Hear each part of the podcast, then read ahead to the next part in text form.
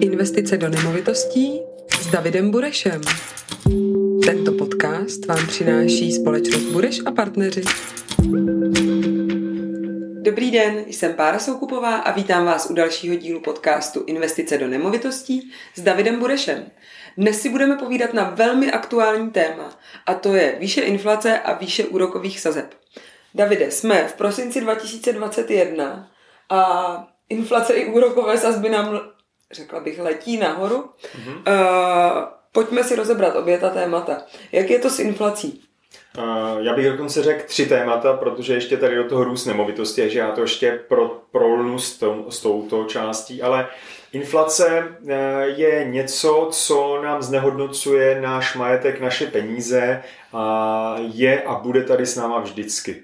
To je potřeba na začátku si říct. To, to je něco, na co jsme si trošku v posledních letech odvykli, protože inflace se blížila nule. Dokonce v určitých momentech ehm, to bylo třeba jenom 0,1, prostě téměř nic. A ehm, do deflace, to znamená do mínusu, to stát zase nechce pustit, takže inflace tady bude vždy. Eh, první věc. Druhá věc, cílem státu je, aby se snažil tu inflaci udržet někde tak jako kolem dvou, maximálně 3%. To je práce České centrální banky a podobných v zahraničí. To ale, co se děje v současných eh, posledních letech, je dramaticky, dramatická změna.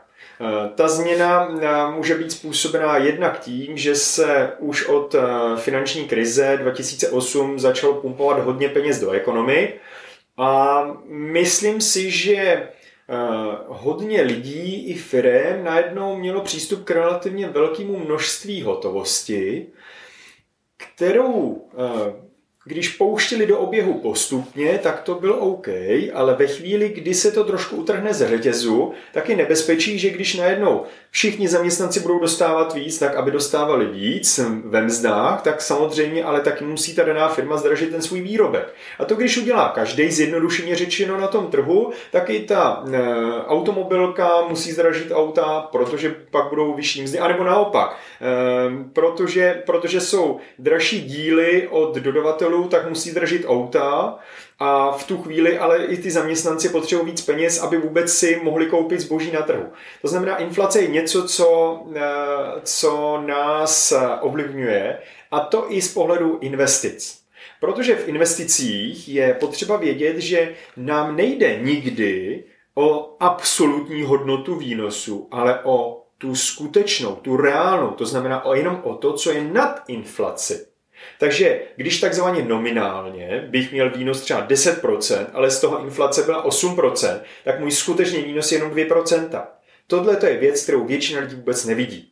My to sledujeme, řešíme to a chceme, aby ty naši klienti měli skutečný nárůst svého majetku a ne jenom, jakože ho mám víc, když se podíváme teď na aktuální, na aktuální čas, třeba za, poslední, eh, za posledních pár let, tak od 2018 eh, vidíme, že nám ta inflace začala, začala pomalu narůstat, takže 2018 až 2000, respektive už někdy od 2016, abych byl přesnější, až do 2019 se pohybovala mezi dvouma až třema procentama. Takhle to tam tak nějak jako různě běhalo. Ale 2019 už se to přehouplo a už to začalo se pohybovat eh, mezi třema až čtyřma procentama. No a v současné chvíli, když se podíváme třeba teď na říjen 2021, tak tam už jsme byli téměř na 6%. A to se bavíme o spotřebitelské inflaci, protože ta skutečná, kdyby jsme tam vzali i všechny věci, nejenom ty, které jsou v tom spotřebitelském koši, tak si myslím, že jsme ještě o další kus vejš. Samozřejmě proto nemáme důkazy a každý z nás nakupuje jiné věci, takže já budu mít jinou inflaci než ty. Asi si tohle to myslela, ale eh, jde o to, že ta inflace, ta běžná spotřebitelská prostě už je někde kolem 6%. Jinými slovy, když teď vezmu to, jak ta inflace v posledních letech narůstá, a současně bych to eh, dal eh, a propojil s cenama nemovitostí, které nám od roku 2014 eh, od podzima začaly růst taky, tak je potřeba se podívat, kolik právě byl ten skutečný růst cen nemovitostí. No a najednou zjistíme, že to nebylo zas tak ohromný, jak to na první pohled vypadá, protože když si to vezmu, tak eh, třeba na 2018 jsme byli někde eh, kolem 8%, eh, pak jsme se pohybovali třeba kolem 4%, 2020 dokonce jenom 2%. Ale to už mluvíme o tom čistém růstu. To už mluvíme o tom čistém, kdy jsme od toho obecního růstu celkového odečetli právě tu inflaci. A za minulý, eh, za minulý, eh, respektive za letošní rok 2021, když to beru do toho eh, října, tak jsme něco přes 4%. 4,5% čistého růstu. Což nám teda ale znač, značí, vzhledem k tomu, že jsme kolem 6% inflace, tak to znamená, že ten růst ten, těch cen nemovitostí je opravdu velký. Protože... Růst cen nemovitostí je velký, inflace taky velká, to znamená, pro nás je důležitý dlouhodobě, ne krátkodobě, ale dlouhodobě, aby růst cen nemovitostí v průměru překonával hodnotu inflace. Tohle se v praxi dlouhodobě děje, i když krátkodobě to může být jinak. V současné chvíli eh, se obecně bere eh, takový pravidlo, že eh, ideální stav je i včetně výnosu z nájemného a tak dále, že výnos té nemovitosti celkově by měl být 2 až 3% nad inflací. Mm. A to vidíme, že se děje. Takže v letech, kdy, kdy byly i, řekněme třeba minus 8 let na zpátek, kdy byly nižší hodnoty inflace, tak eh, na druhou stranu ten růst byl taky nižší, třeba mm. 2,12, 2,14 nebo něco takového. Takže to je inflace versus růst nemovitostí. No a pak se na to můžeme podívat ještě z dalšího úhlu pohledu a to je eh, vzhledem k tomu, že teď eh, máme za sebou dva silný, silný nárůsty úrokových sazeb během krátké doby, tak my se na to můžeme dívat i z pohledu inflace versus úrokové sazby. A pokud já se na to dívám eh, touhle, touto optikou, tak já zjistím, že třeba v roce 2018 byly úrokové sazby, průměrný úrokový eh, úrok eh, na hypotéce byl o dvě desetiny vyšší než inflace. Takže jsem skutečnou cenu těch peněz měl dvě desetiny ne třeba 2%, jak je to napsané na úvěrové smlouvě, mm-hmm. kde tam dochází k tomu znehodnocení.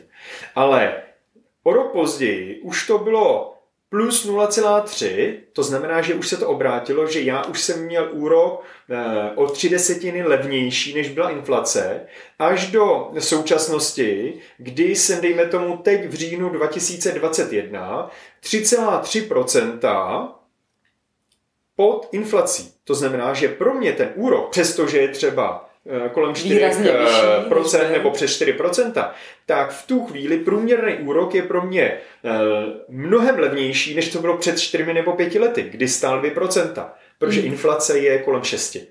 A to je potřeba si na to z tohle pohledu dívat, protože když někdo se zeptá, nejsou teď ty úroky moc drahé, má vůbec smysl nakupovat ty nemovitosti, pokud se na to podíváme, touhleto optikou, tak zjistíme, že pro nás ve skutečnosti to smysl dává větší než před těma čtyřmi lety. Mm-hmm. Takže abych to schrnula, my vlastně investice do nemovitosti řešíme, když to vztáhnu k inflaci, my chráníme ty peníze investované před inflací. Mm-hmm. A dokonce je ještě zhodnocujeme nad rámec tak. té inflace. To je základní požadavek, který máme. Je vlastně uchovat a ještě mírně navýšit o 2 až 3% minimálně hodnotu, to, hodnotu toho majetku. A navíc ještě k tomu používáme uh, cizí kapitál, půjčené peníze, mm-hmm. kde vlastně ten úrok uh, zase je důležité srovnat s tou inflací, takže i když nám teďka úroky rostou, ale protože je ještě výrazně vyšší inflace, tak vlastně pro nás je to furt levnější, protože kdybychom vkládali vlastní peníze, tak vlastně uh, takhle využíváme tu sílu inflace versus úrok k tomu té páky, uh, té páky že vlastně na Přesně tom vyděláváme, tak. na té aktuální a situaci. Někdo si totiž neuvědomí tu situaci uh, právě úroky versus inflace v těch číslech a já to můžu zít na svém prvním investičním bytě z nějakého roku 99, kdy tehdy jsem byt kupoval za milion, 850 tisíc jsem si půjčil tehdy a 150 tisíc jsem dal ze svýho. Splátka úroku tehdy byla, ne, ne teda úroku, splátka hypotéky tehdy byla něco kolem 4 eh, tisíc. A z dnešního pohledu jsme o, řekněme, 21-22 let později, tak co jsou 4 tisíce uh, měsíčně, když nájem na této stejné nemovitosti, o které se bavíme, už je skoro 19 tisíc bez poplatku za služby a hodnota nemovitosti je přes 6 milionů koupili jsem ji tehdy za milion. To je jenom jakoby potřeba z tohle pohledu vidět, protože ten uh, úvěr se mi vlivem růstu celého trhu, ale i tou inflací, vlastně ten úvěr se mi hrozně, z, chci říct, znehodnotil mm-hmm. a to mi nevadí, když je to dluh. A takhle vlastně je potřeba se na to dívat eh, i do budoucna, protože když někdo dneska koupí nemovitost, která bude třeba v novostavbě za 7 milionů a řekne, je, to je hodně peněz, beru si na to třeba 5,5 milionů úvěr, to je hrozně moc velký dluh. No jo, ale já za těch 20 let se na to budu dívat stejně tak jako u toho mýho bytu. Jo, ta inflace bohužel nezmizí a spíš je teď situace, kdy ta inflace bude pravděpodobně vyšší tím, jak se napumpovalo hodně peněz do ekonomik a nemovitosti jsou jeden z tradičních uchovatelů hodnoty, který má cíl se na tu inflaci dlouhodobě dostávat. Nikdo neví, jestli to bude 20 let průměrně 2 nebo 3% a jestli to občas nepropadne pod. To je to pořád infa, in, uh, investice, ale je to jedna z nejpravděpodobnějších uh, situací, že mi to ty peníze uchová. A já myslím, že tenhle příměr, já ho často uh, používám s klienty, půjčuji si na to ten příklad toho tvého bytu, protože když jim ukazuju uh, kalkulaci, mm-hmm. tak vlastně oni si říkají, Ježíš Maria, tam bude jako nájem 30 tisíc v tom bytě nebo 35 v nějakém horizontu a bude mít tuhle hodnotu, no to není možný. Hmm. Tak jako asi ty by si v roce před 20 lety, někdy no, kolem roku 2000, eh, těžko dokázal představit, jakou hodnotu bude mít ten tvůj byt teď a že ten nájem tam nebude, tehdy mohl být, že jo, nevím kolik, 4-5 tisíc a no, teďka je prostě 19. Jo, jako kdyby mi řekl někdo, že to bude šestinásobek ta hodnota na té nemovitosti a x násobek hodnota nájmu, tak bych si myslel, že ten člověk je blázen. Jo. Těžko se to představuje.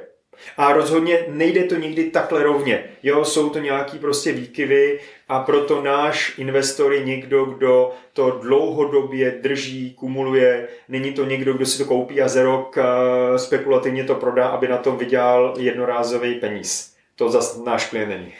A proto my i v kalkulaci, teda bych řekla, počítáme s relativně konzervativními čísly, co mm-hmm. se týká toho růstu hodnoty i růstu uh, zvýše, zvyšování nájmu.